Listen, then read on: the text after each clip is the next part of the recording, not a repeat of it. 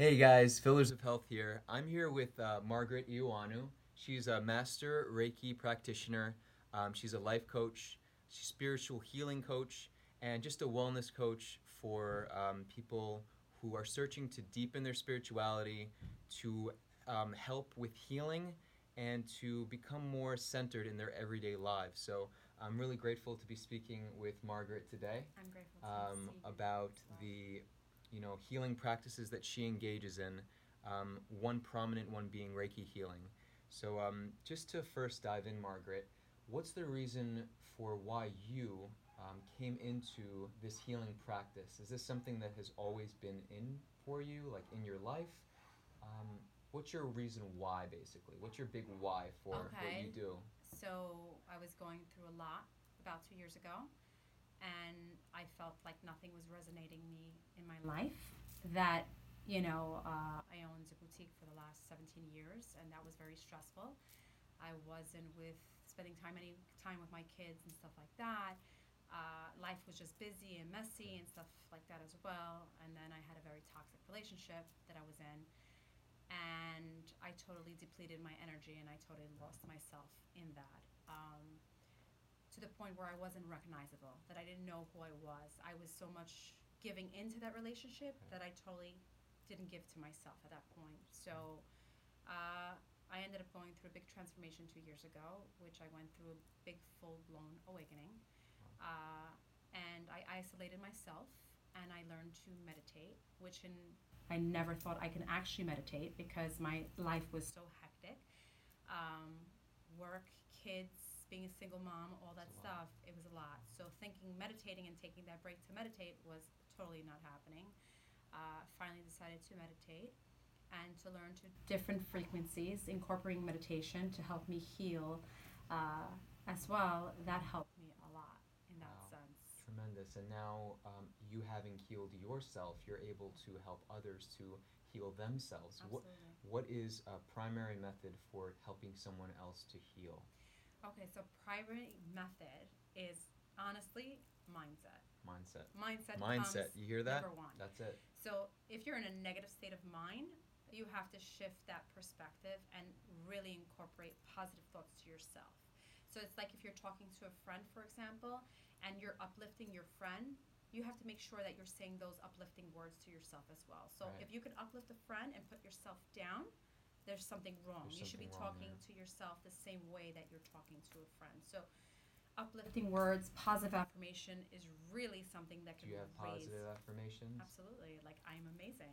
I am beautiful. I am love. I mean, Oh something that's going to lift your vibrations. And It's such a strong. It yourself. sounds like you have a very strong inner positive dialogue. How does someone get to that place of it being always positive? Because the, the constant struggle is we're always putting ourselves down. Our inner dialogue is sort of negative. absolutely, but it's constant practice. It's practice then. It's constantly becoming aware of those thoughts that are coming in your head and shifting that negative thought to positive. So if like there's a fear coming up, you have to say no, I'm fearless or it's going to happen the way I want it to happen. Like you have to remove that negative thought. You have to interrupt that negative thought with a positive thought. Gotcha. And so fear, which brings up the point, it's very important in making positive behavior change. Um, how does fear hold us back from, you know, helping us heal? Fear holds us back from everything.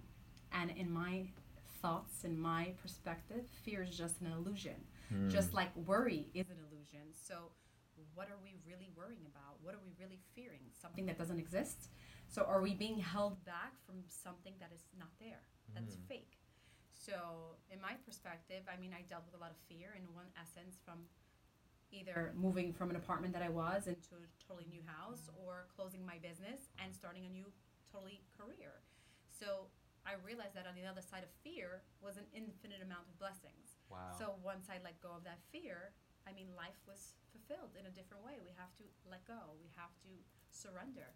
and that word you just mentioned, blessings, that's powerful. Yes, Um, being able to see the blessings in the struggle, right? absolutely. How difficult and how strong of a, a mental and emotional um, frame of being do you have to have in order to see the blessings in things when in reality it's like we're always getting um, you know, the difficult parts of life thrown at us. Right. It's very difficult to see blessings.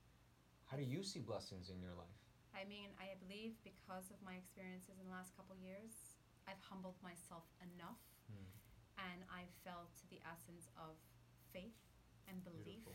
and trust in the divine universe, into source, into God, and believing in Him so much that everything will be brought forward into my life. So it's all about trusting Wow. and praying and, you know, trusting that He will provide for every single need that you may have. Wow, that's tremendous. And guys, I, I really do hope you take a lot out of all of that Margaret's saying because she's been through a lot of difficult stuff in her life, as we all have, and she's healed. And, um, you know, practicing prayer, seeing the beauty in life, you know, counting your blessings, making the choice to live a charged life, having the mindset that will continue to fuel your growth um, throughout life is really, really important. And um, you know, I'm really grateful to be able to speak with you, Margaret, because I personally know a lot of people. They're struggling. You know, you do as well. Absolutely. Um, and sometimes to know that we're not alone in our struggles is the most important. Um, so, Margaret, thank you so much. Is there anything that you'd want to just share as a last, you know, few closing thoughts for anyone tuning into the video? Absolutely. I think something that I forgot to say, and the most important thing is living in a state of gratitude. Being thankful for everything that you have at this very given moment.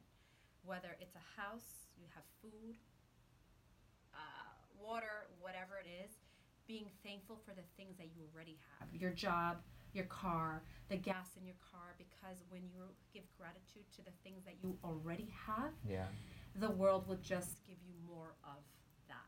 So I think that's the most important thing to be living in a state of gratitude and love. Love to all. Beautiful, beautiful. Thank you so much, Margaret. Beautiful. Thank you. Thank you. Tremendous.